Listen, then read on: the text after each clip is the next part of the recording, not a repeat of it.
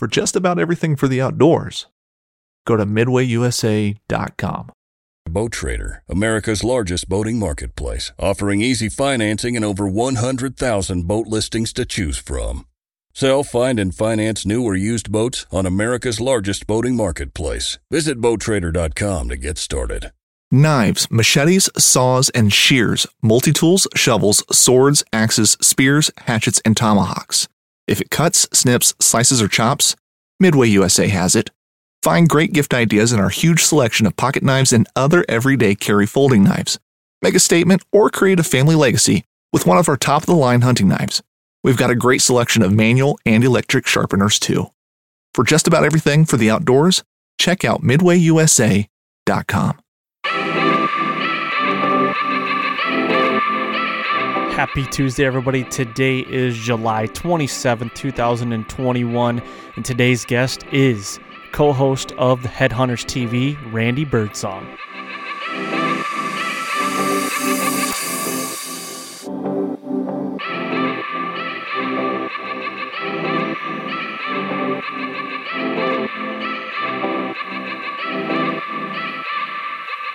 All right, all right.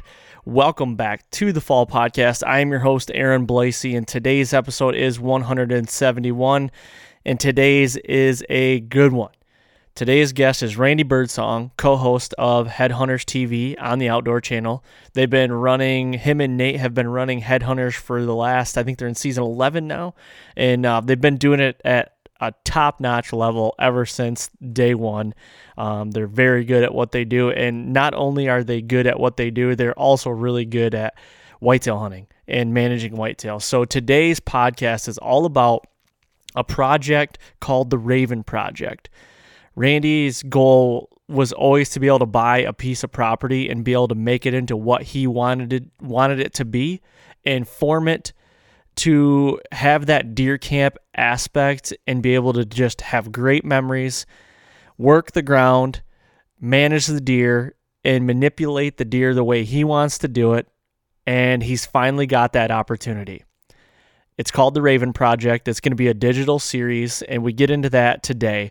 But we we dive into some cool things as far as food, water, cover, like all you know the the low hanging fruit, but we also dive into access and entry and intrusion and, and a whole bunch of stuff that goes along with it and food plots and what to put in the food plots and all that stuff. This is a really cool podcast.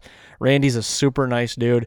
Um, I got to meet him quite a few years ago, back probably in 2013. Um, and I just watched him from afar, being you know part of Headhunters TV and everything.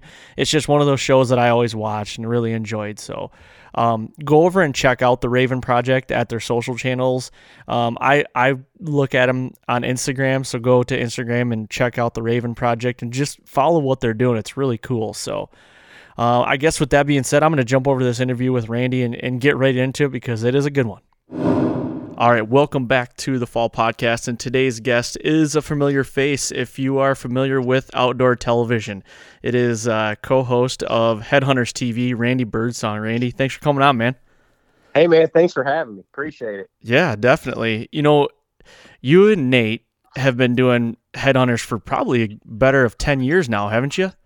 Man, we are currently airing our 11th season, believe it or not. It's a it's been a ride. It has, dude. And you you guys have been doing headhunters at a high level ever since the word jump. Like you guys I loved your show from the get. Like I still love it. Watch it. It's crazy. I love you guys' excitement and all the freaking big animals you kill. I love it, man.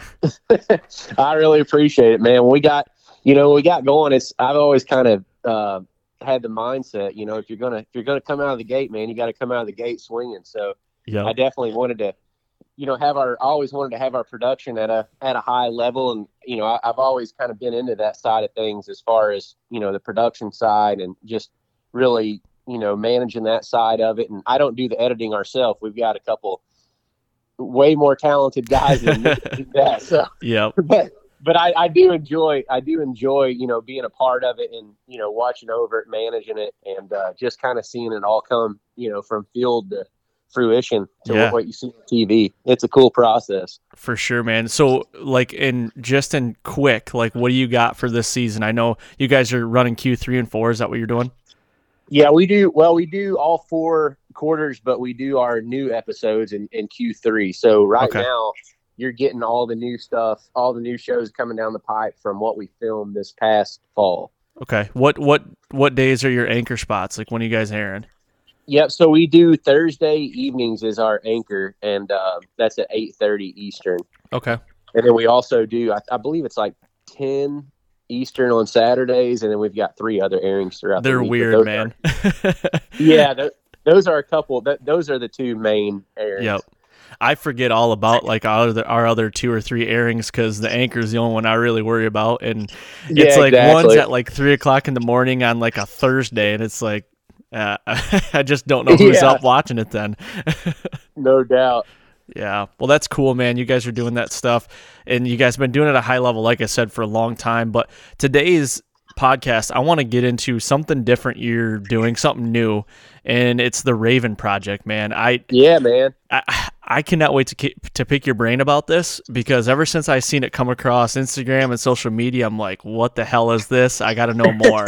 so Yeah, it's it's a it's a pretty cool project. I'm super excited about it. It's uh honestly, man, it's like a passion of mine that that I've had, you know, forever and finally finally kind of getting to bring it to life. You know, it took it took a long time and and being in the industry and, and working and kind of you know working towards a goal of, of hopefully one day having our own piece of hunting property that's always kind of been the that's always kind of been the end game for me. I mean that's that was the ultimate goal is, is at some point to have our own piece of property.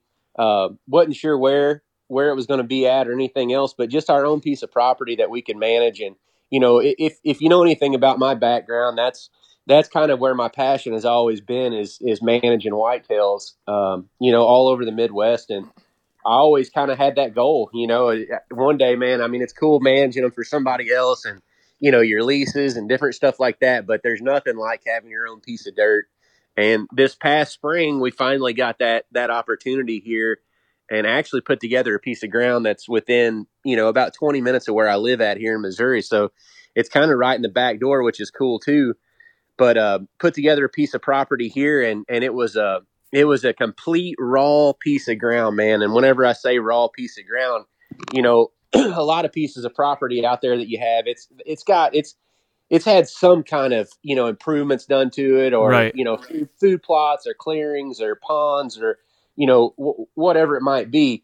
Whenever i say this piece was a complete raw piece of ground like it was literally 100% hardwood timber no kidding.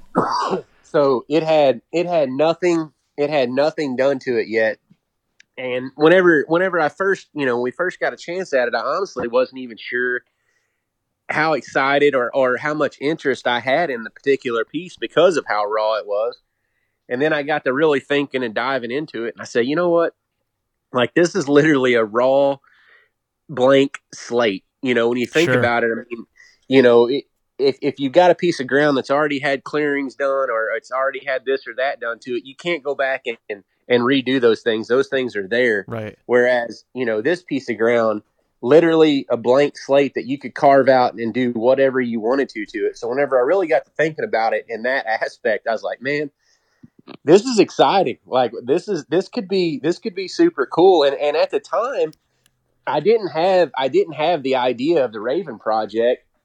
And we had, you know, we kind of kicked around for a couple years about doing something digitally and doing a digital project. And, you know, those, those projects are gaining popularity every day.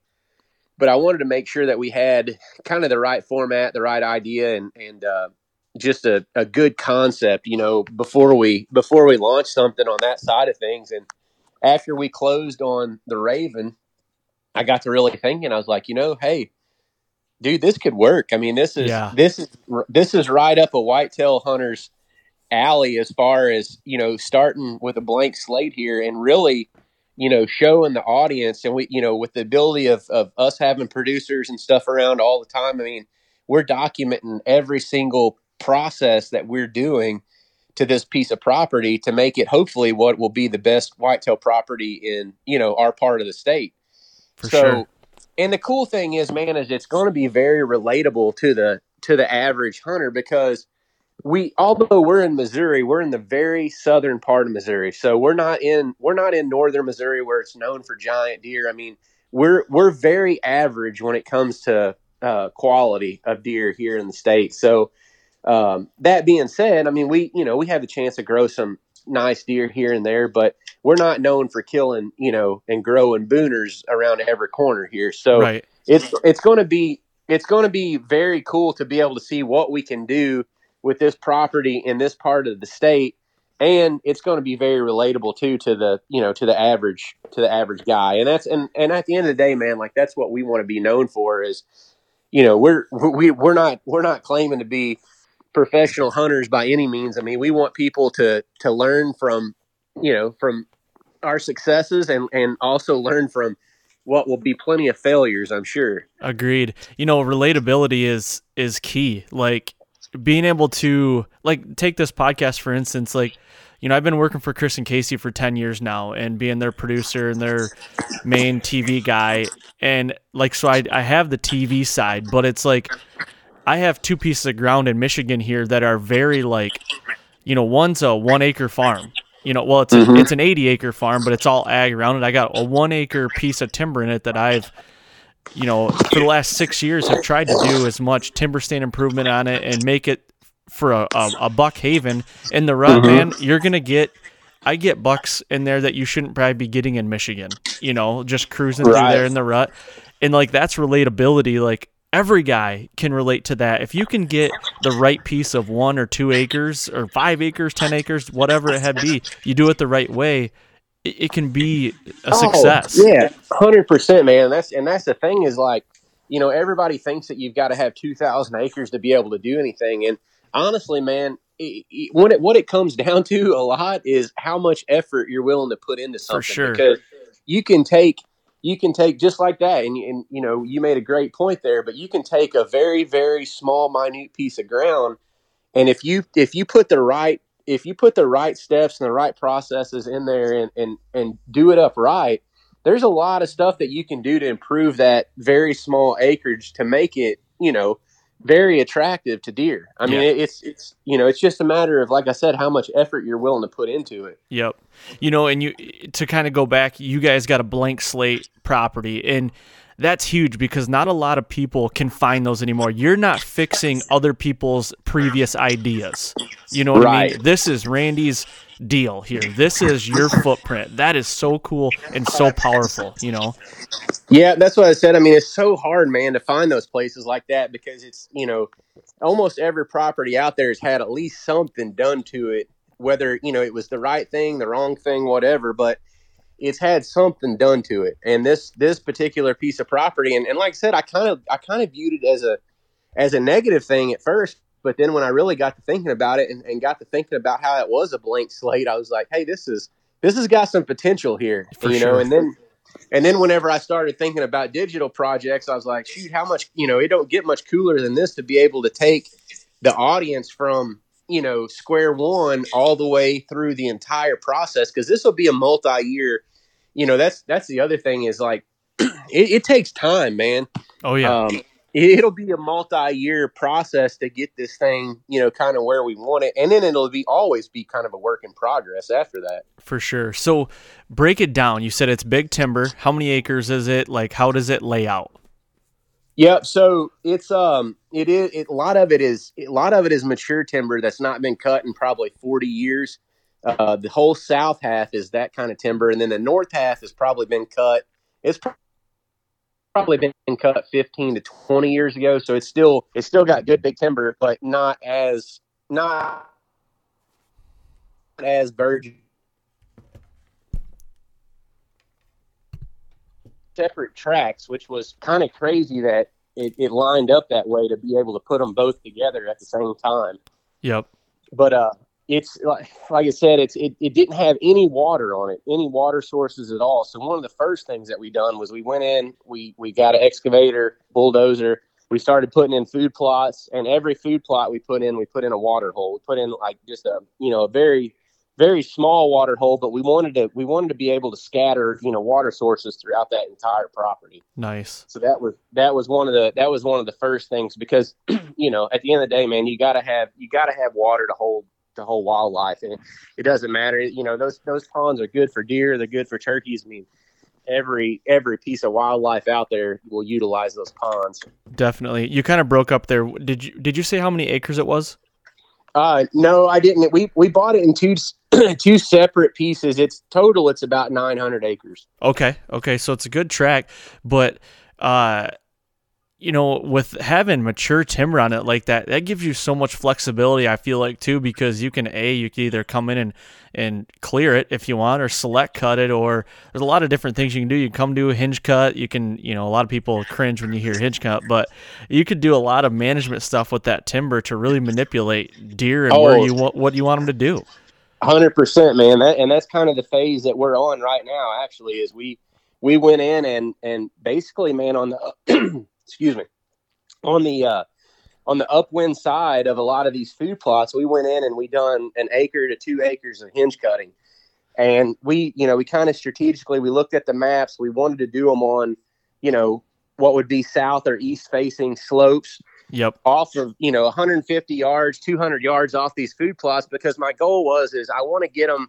I, I want to get those bedding areas established close enough to those food sources that we can, you know, we can utilize the daylight activity. They're going to be close enough to get up and, and utilize those plots in the daylight. But we're going to still be bedding them just far enough to where we can still access those plots without blowing our deer out. Yeah. So how, how close are you putting those to the plots? Like, what is too close in your mind? Man, it, it, a lot of it just depends on kind of the terrain uh, that you're dealing with. But I, I, don't like to get them closer than about 100 yards for okay. sure. Yep. I think I think 150 yards is kind of the sweet spot in there. Yep. In my opinion. Um, and like I said, a lot of that depends on how your how your ground lays. You know how how the roll of your ground is. Um, but you know you've got to be able you've got to be able to get in and out of those plots without without being busted. I mean that's a that's the thing is you know it's cool to have your deer super close but you can have them too close as well. For sure. What is what is your game plan as far as how to hunt these deer? Like is it kind of sit back from a distance let them kind of do their thing do deer things do big buck things whatever that might be hunt them off food? Or like i know it's very situational when it comes to that but like in a perfect world what is your philosophy in that? Man for me I, i've always been huge on not not diving deep into the timber um, until it's absolutely right. There's only about a there's only about a three week window in the entire year that I'll go deep into the timber, and you know that's usually from the 25th of October through the 15th or 20th of, of November.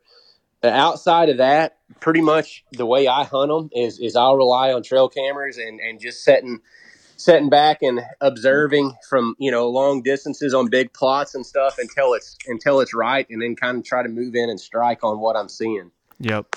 I I, I don't I don't like beating the interior of that timber up, man, until it's until it's right. I just feel like you do more damage than good, and by the time it gets right, you know you put so much human intrusion on everything that you, you don't get that natural movement that you that you normally would for sure. You know, and you've hunted all over the country, whitetails, elk, mule deer, you name it. I mean, you've done a lot.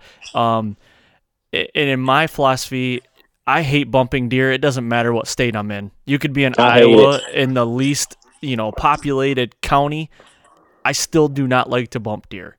oh, know? it cringes. It makes me cringe, man. Yeah, it does. So I, I totally, I'm, I'm with you on that. Like I like to sit from a distance and, and just if you have the time, sit back and gradually move in if you have to, and strategically that, that, just strike. Yep.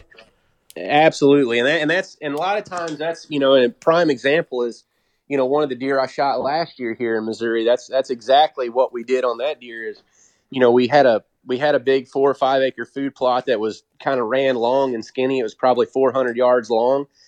We started on the very end of that food plot observing, you know, more than anything. And, and we got to noticing where this deer was coming out and kind of what he was doing. And we got to noticing that he would, you know, he would eventually work his way all the way down to where we were at, but it was, it would be after camera light before he got there. So what we did is we, you know, we, we seen what he was doing. We got the wind right. We bumped up about 300 yards, hung a stand, and cut him off to where you know he obviously then he come by us within you know good daylight and we were able to get a shot at him. But that's that's kind of my you know I, I do that I do that a lot because I, I feel like if you try to jump too soon, man, more times than not you you end up on the wrong side of a deer or or he does something you know completely different and then you end up bumping him and that might be the only chance you get at that deer.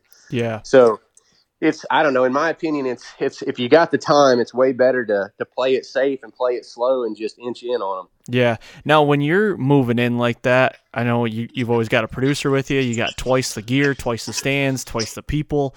So it's like when you're moving in, are you hanging and hunting right away? Like, are you getting I, in I do, night? man. I, I I literally usually I, I don't like to make multiple trips in there. Most of the time, what we'll try to do is we'll drive the buggy or or the truck right to the tree dump out all the stuff. I'll go park the the buggy or the truck, and then we'll come back and hang it and and jump right in it because I just feel like that's the that's the least intrusion that you're going to have. I, I, hate making multiple trips in and out. You know, you're leaving multiple boot trails, um, and, and just you know, it's just less intrusion that way. Yep.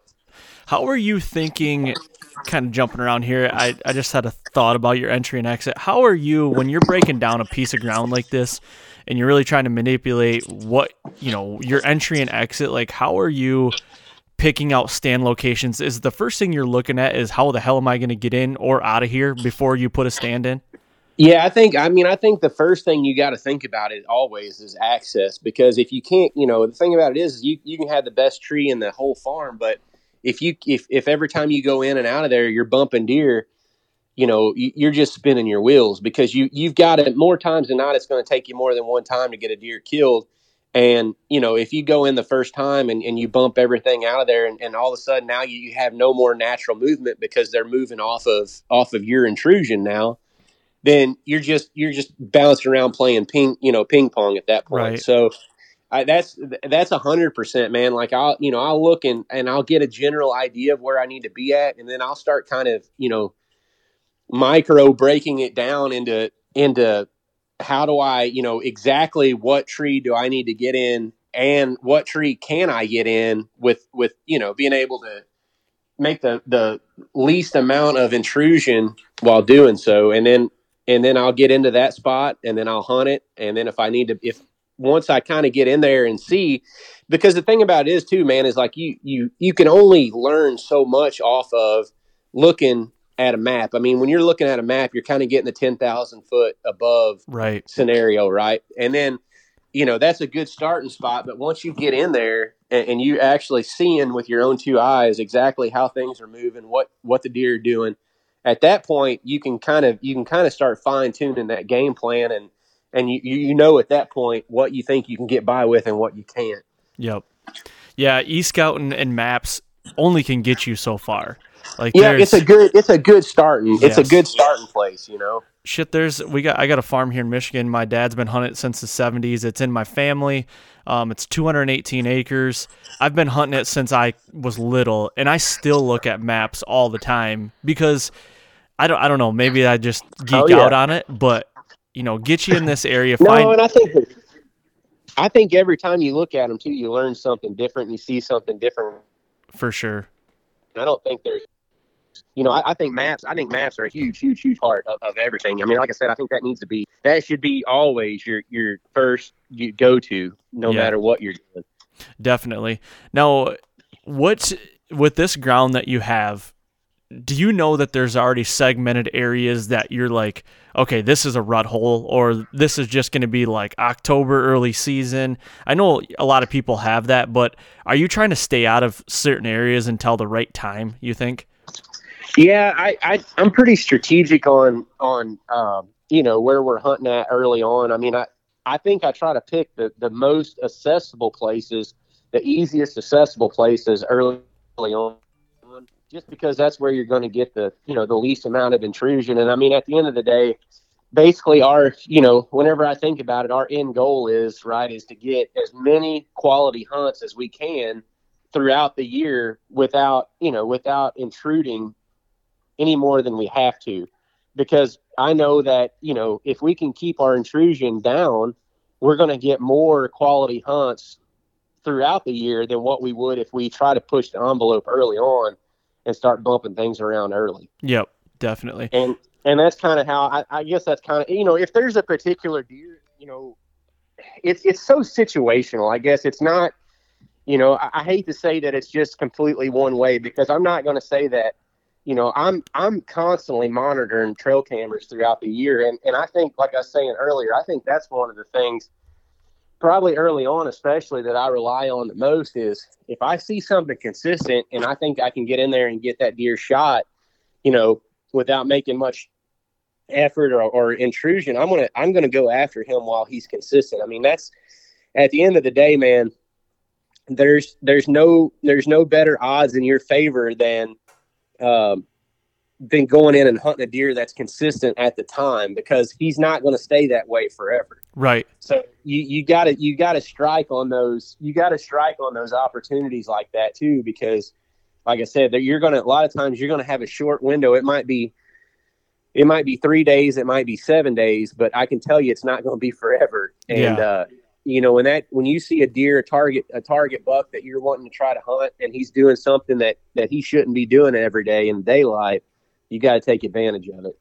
How many times are you do you have to see that to be like i got to get in now like is it three times or? Man yeah i mean if i if i see a deer doing the same thing you know two or three days in a row it's it's time because you know that window could you know it, it's it's not it's not a cut and dried window that you say okay well right. he's going to do that 10 days in a row. I mean he might you know he might go in there and he might not ever do it again. But if he if i see him doing it two or three times and it's you know he's in a good spot where i can get in and out the wind's right you know he's he's he's in there in the daylight i'm i'm going in and i'm going to give him i'm going to give it two or three days because you might go in there on the third day after he's been in there two different days. He might not show that day. That that's just that's just a, a big deer being a big deer. Yeah. I mean they they're you know it, it's like I said it's not there's not anything cut and dried about about killing a big mature deer. I mean it's you got to be flexible with them because at the end of the day, I mean they're they don't always know exactly what they're doing from one time to the next either. I know it. You know, sometimes I feel like deer are kind of like caribou. They just don't know where they're going until they get there. yeah, exactly. you know?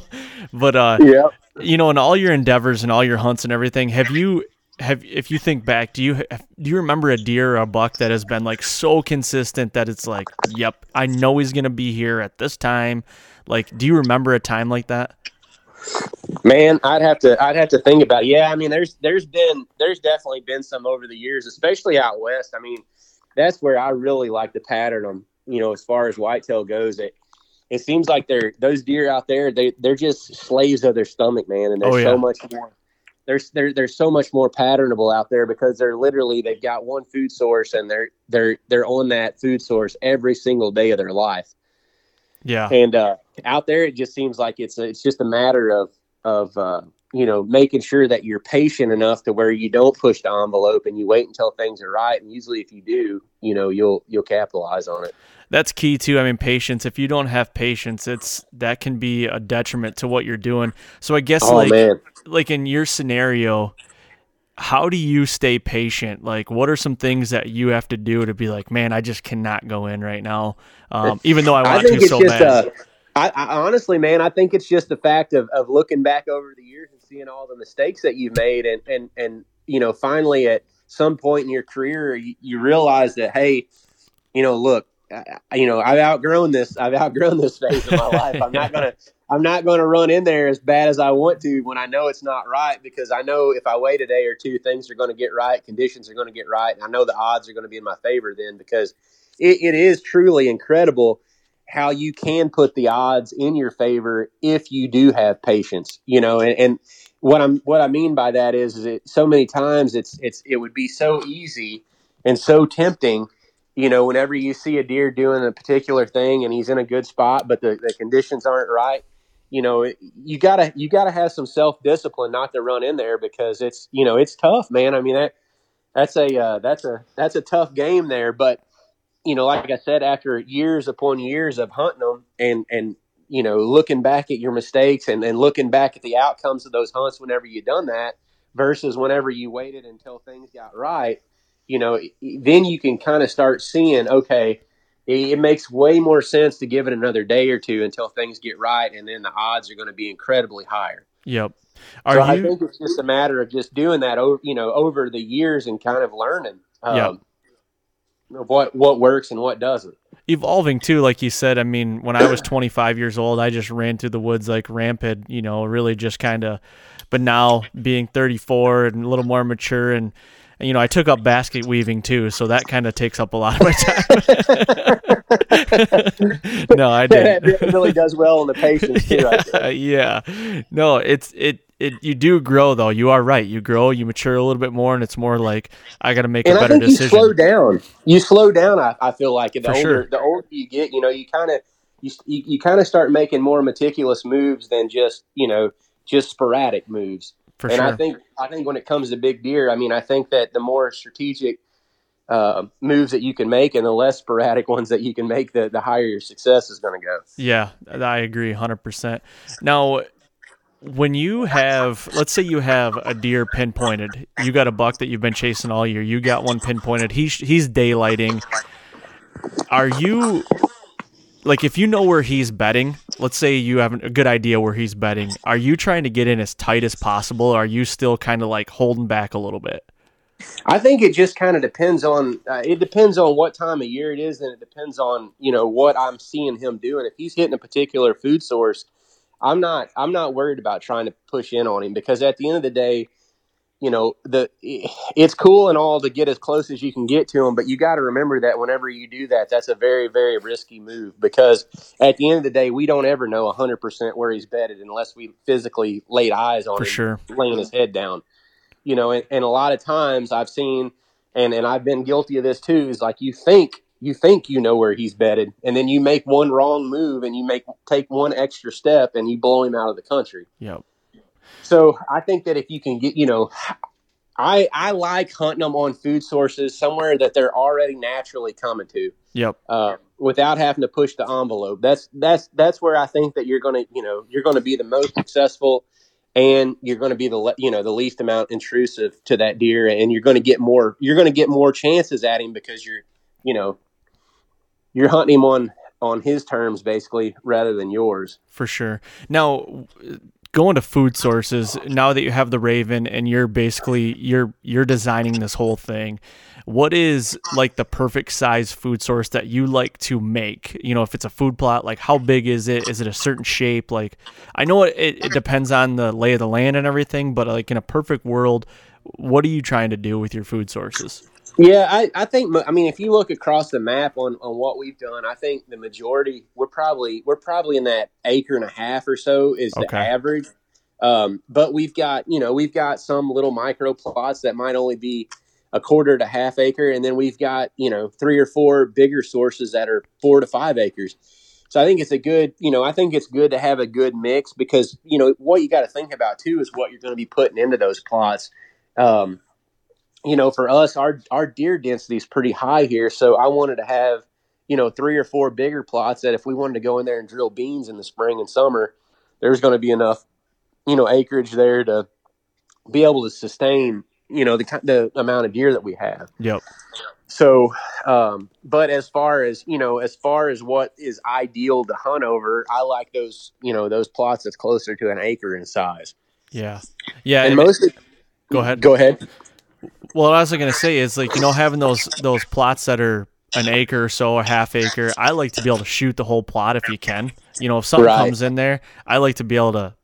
You know, if it's a forty yard shot or so, I'd like to be able to make that. So that's kind of where my head's at, and that's that's why I asked you. I didn't know if like if it was a certain you know shape that you wanted, like a little hourglass or like a bottleneck or something. Are you trying to manipulate them, or you know, I, I like to be able to shoot as much as I can.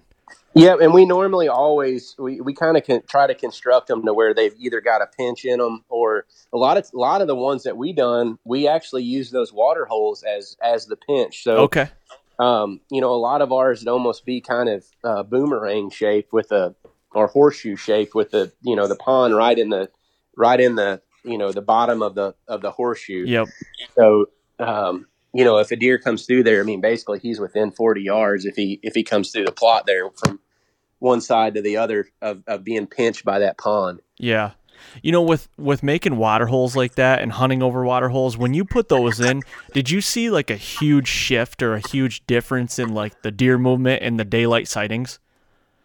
Um, you know, honestly, I didn't really have anything to compare it with there because we we had never been on that place before. So as soon as we got it, we started constructing water holes. So I really didn't have a before and after comparison on that particular place. Gotcha. Okay. I was just curious because you know it's it's nice to have food uh, or uh, not sorry not food water. Water's great to have and just to have like you know I've put a couple fifty gallon drums like cut in half like right in the ground and and I get deer drinking out of them all the time here in daylight. I just haven't seen like a you know it's more of like they're coming to the food source and then they're just going to take a drink when they're at the food source. It's not like they're coming there right for the water. So I was just curious. Yeah, and they're good. They're man, they're super good too. A lot, of, a lot of uh, something too that that people don't think about is as far as on the turkey side of things. But that's that's one reason too that we put so many in and scattered them throughout the farm is because you know, especially you know when those turkeys are nesting, they they got to have water, and, and a lot of times those hens won't nest um, unless you know they can be within four or five hundred yards of a of a water source. So Really, I didn't know that- that. yeah, that's that's something else too. That you know, one reason why we wanted to have as many as we as we've had, and hopefully, it's going to improve our turkeys as well. Now, did you ever have, you know, going into making food sor or I keep saying food, water, going into making water sources, did you ever have like the fear of, man, if I put more water in, that might create more EHD with the midge, you know, how they like to be around water, that little bug and all that? Like, did you ever have that fear? Well, I mean, as far as as far as our property goes, um, we're pretty rocky. We're pretty we got a pretty rocky base. Okay. So a lot of times, and, and we're we're up a little bit higher elevation. More more times where you have you know the issues with the EHD is the is the more you know mud kind of the mud bottom streams and and tributaries and stuff like that. This particular part of the country, we're almost all rock bottom in, in all of our streams and stuff. So we'll we'll have you know a touch of EHD here and there, but we don't we don't we don't get affected as much as what they do in like northern Missouri and southern Iowa in that area. Gotcha. Okay, that makes sense. I was just curious. Like our Illinois farm, um, it's a lot of the same of what the Raven is. It's it's a blank slate that uh, Casey and Casey and I are doing a lot of improvements on, and it's it's really cool to see that. But we were talking about, you know, we had a little bit of fear with, you know, maybe present presenting the opportunity for more EHD to possibly come. We didn't want to do that. Um, there are some water sources on the farm, but it's just one of those things that was in the back of the head that I was like, man, we got to tread lightly there, maybe. So I just wanted to get your thoughts on it too. Yeah, I think I think that a lot of people overlook that soil type and that um, you know when you're talking about EHD and those midge flies. But in my experience, you know that's that's there's a huge difference there in what you see EHD wise, depending on you know what kind of soil type you have and and and, and the amount of rock that you have. Yep, I gotcha.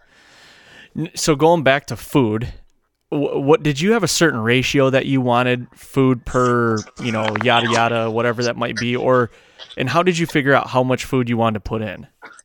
Man, it's always it, it's it's another one of them situations to where it's not completely cut and dried. You know, it's just it's kind of a I don't know. I guess it's kind of a learning curve to a certain extent because you obviously want to have enough food to last you throughout the year to be able to hold deer, you know, on your property. That's got to be the you know that's the ultimate goal. And Right. then when you start thinking about hunting these food sources, you know, I, I try to. You know, my biggest thing is is I don't want to have I don't want to have two or three of the same kind of food food plots in the same area. And and that being said, the reason for that, I don't want to spread a particular deer and give him multiple options at certain times of the year because that's only going to make him harder to hunt if that makes sense. Yep. You know, so whenever I really look at my farm, I try to break it down into kind of quadrants and I want to have something for each particular time of the year in that quadrant, but I don't want to have multiple food sources of the same thing.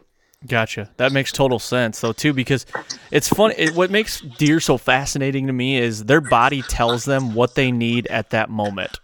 You know what I mean? Yeah, exactly. Like if I, you know, if I'm if I'm looking at the northeast, if I'm looking at the northeast quadrant of our farm, and it's you know the 20th of October, and I've got a shooter up there that that's you know been pretty consistent, that I know he's up there, and I want to hunt.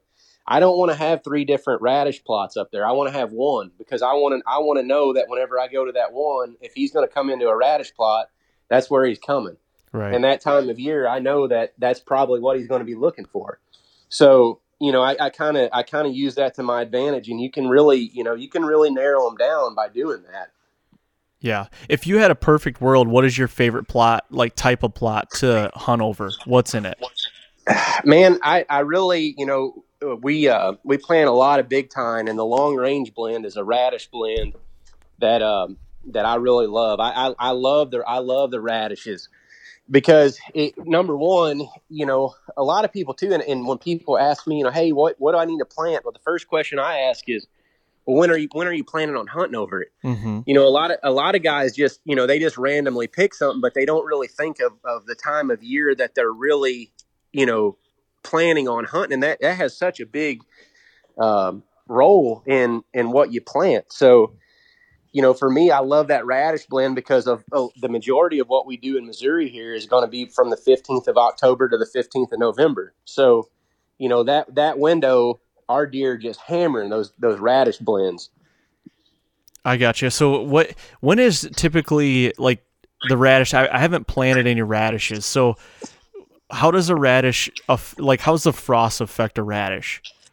Is it killing well, right off, like, or how does that work? They they won't withstand they won't withstand cold and, and frost like a like a turnip does. Okay. Um, and that's why that's why on the radishes you got a shorter window. You know, the turnips, the frost will turn you know the leaves into sugar, and later on in the year they actually get better to where your you know your radishes they'll they'll they'll quit. What they'll do is they'll quit eating the leaves part of it. They'll they'll still they'll still eat the actual radish part, but mm-hmm. they'll they'll slow down on the leaves after the middle part of November.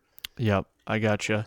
And you know that makes perfect sense because then you could like do you do like let's say you have a radish plot are you putting uh, different types of food in one plot you know or is it just a radish plot is a radish plot?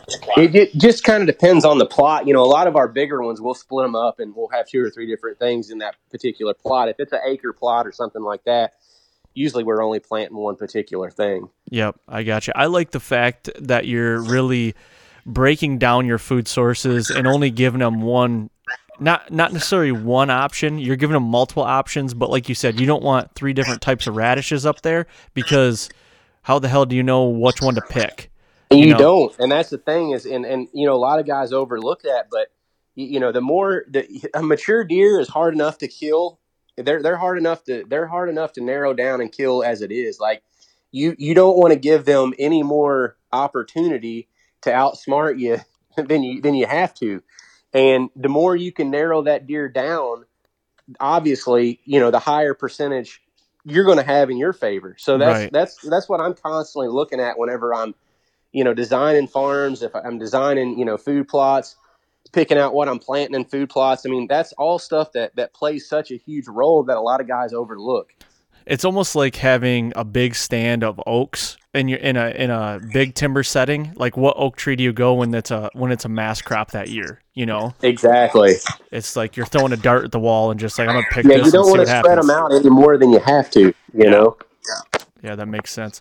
Now, with your with your population problem, you said you know you're pretty overpopulated with deer. Like, how are you guys managing your herd? Yep. So last year was kind of a learning curve for us because that was last year was the first year on there. So we actually didn't shoot any does on our place last year because we wanted to kind of give it a uh, one, you know, one season kind of overall of, of, of hunting it, kind of, you know, running trail cameras throughout the whole year and just kind of get a good idea of what we had and then be able to make a plan going into this, you know, this second year off of what we saw. So Missouri, where we're at here, is a little bit makes it a little bit tough to manage your does because, like, as far as gun wise, we only get one doe tag. Okay. So, but with bow, we can we can shoot unlimited does with you know however many tags you buy. So this year, we're our plan is is to go in, and we'll probably try to off this particular place. We'll probably try to shoot about twenty does this year. Okay. Just off of kind of what we, you know, what we saw off the trail cameras, what we saw hunting. Um, and just that's kind of where we think that we need to to be, and that's you know that that's a little bit of a sliding scale too. I mean, it ain't it's not exact where you you know it, it, it it's it'd be hard to go in there and say okay. well, we need to shoot 19 does. That's the that's exactly the right amount. Right. You know, it- it's a little bit of a it's a little bit of a you know a learning curve on that that side of things too. And I mean, we usually try to shoot a little bit for a little bit under where we think we need to be, and then you know the next year if we if we feel like we didn't shoot enough, then we'll try to go in and, and shoot more the next year. Yep. And that's uh that's the funny thing with that with the does and everything. It's it's it's kind of a fine line. Like you don't want to go in there and just eradicate them, you know. Right. So it's like, what do you do? Yeah, it, and you kind of got to manage for what for what you like too. I mean, you know, at the end of the day, it's you know, if, if it's your property, um, there there's no there's no exact way that you ought to that you ought to you know do it one way or the other. I mean, a lot of guys like to see a lot of deer. If you're into seeing a lot of deer, then obviously you don't want to shoot as many does. Right. You know, if you're if you're if you're into holding more mature deer, then then you probably need to shoot more does and be good with not seeing as many deer. Yep. So it's kind of you got you you, you got you you almost got to write that prescription as far as uh, you know to to your liking because it's you know it's it's only right to it's it's only exactly right to the person that believes in that prescription, right? So um, it, it just kind of depends on what you're into.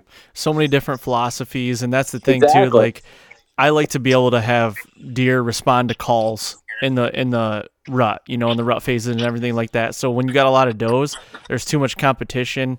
My family farm here in michigan they don't respond to calls very much because the does are just overtaking the bucks um, so I, I like to that's my personal prescription if you want to call it um, but I, I do know there are people out there that when they don't see deer, it's boring. You know, they just want to see deer. Then you get the guys that want to see deer, but then they want to see big deer also. So it's like you got this fine line of like, what do you do? Yep, exactly. And then you get, you know, you, a lot. I've heard a lot of it's like, well, you know, we we don't want to shoot, we don't want to shoot any does because we won't have any, we won't have any rut. We won't have any rutting activity if we shoot all the does. And that couldn't be further from the truth. You know, what what happens so many times, man, and we see it, we see it here on our properties. Some of our properties, that's you know, the density's out of whack.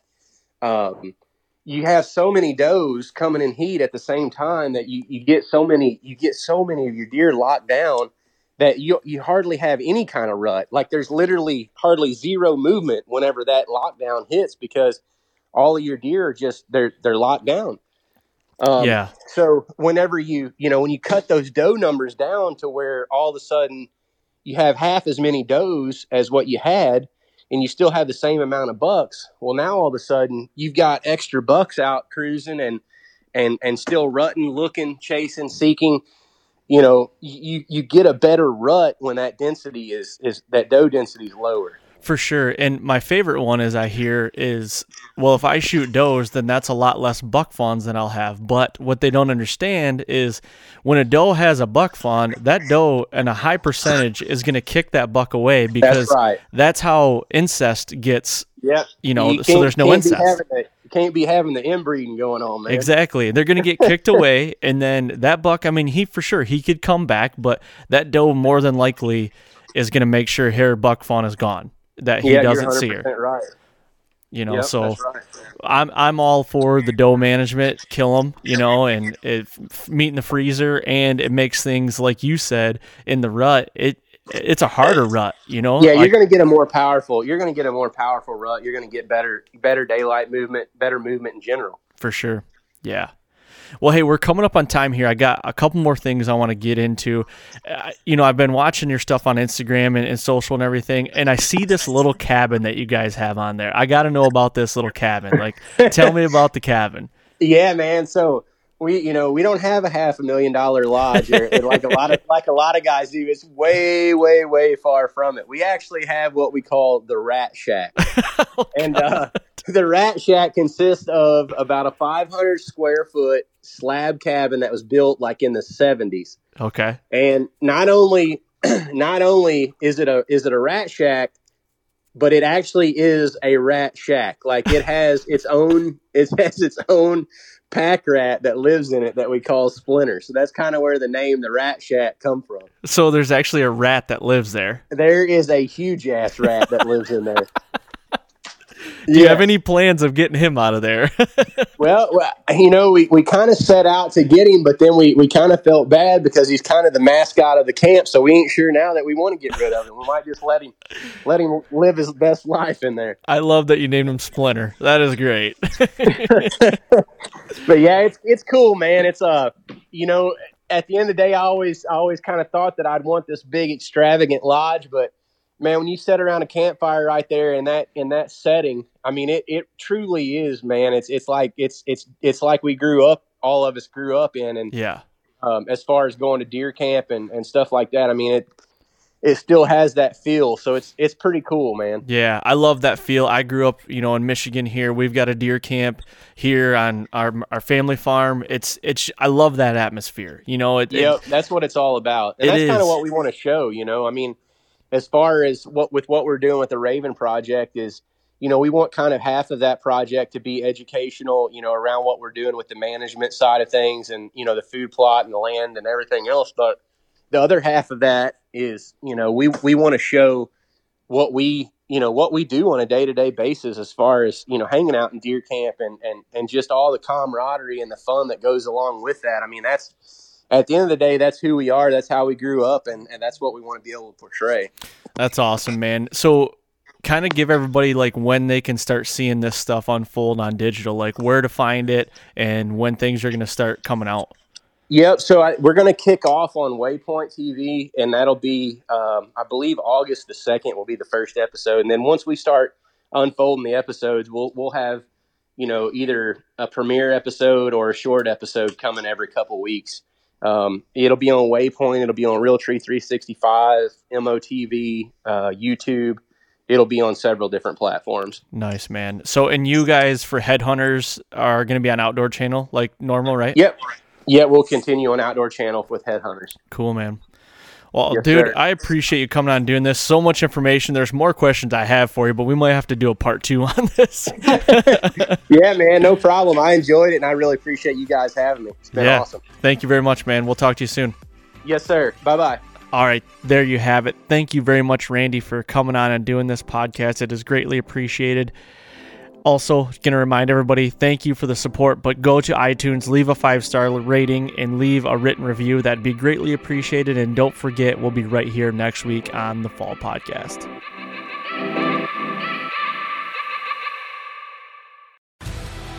Want to succeed, you want to fish, you want to be one of the greatest. Tune in to West Marine's Life on the Water, presented by Costa Custom Boats, every Saturday night from 7 to 9 p.m. Eastern on Waypoint TV. Brave anglers search for the one they call king, but who will take his throne? Tune in to Waypoint TV's Battle for Silver, Saturday, May 18th from 12 to 6 p.m. Eastern, presented by Abyss Battery. Waypoint TV,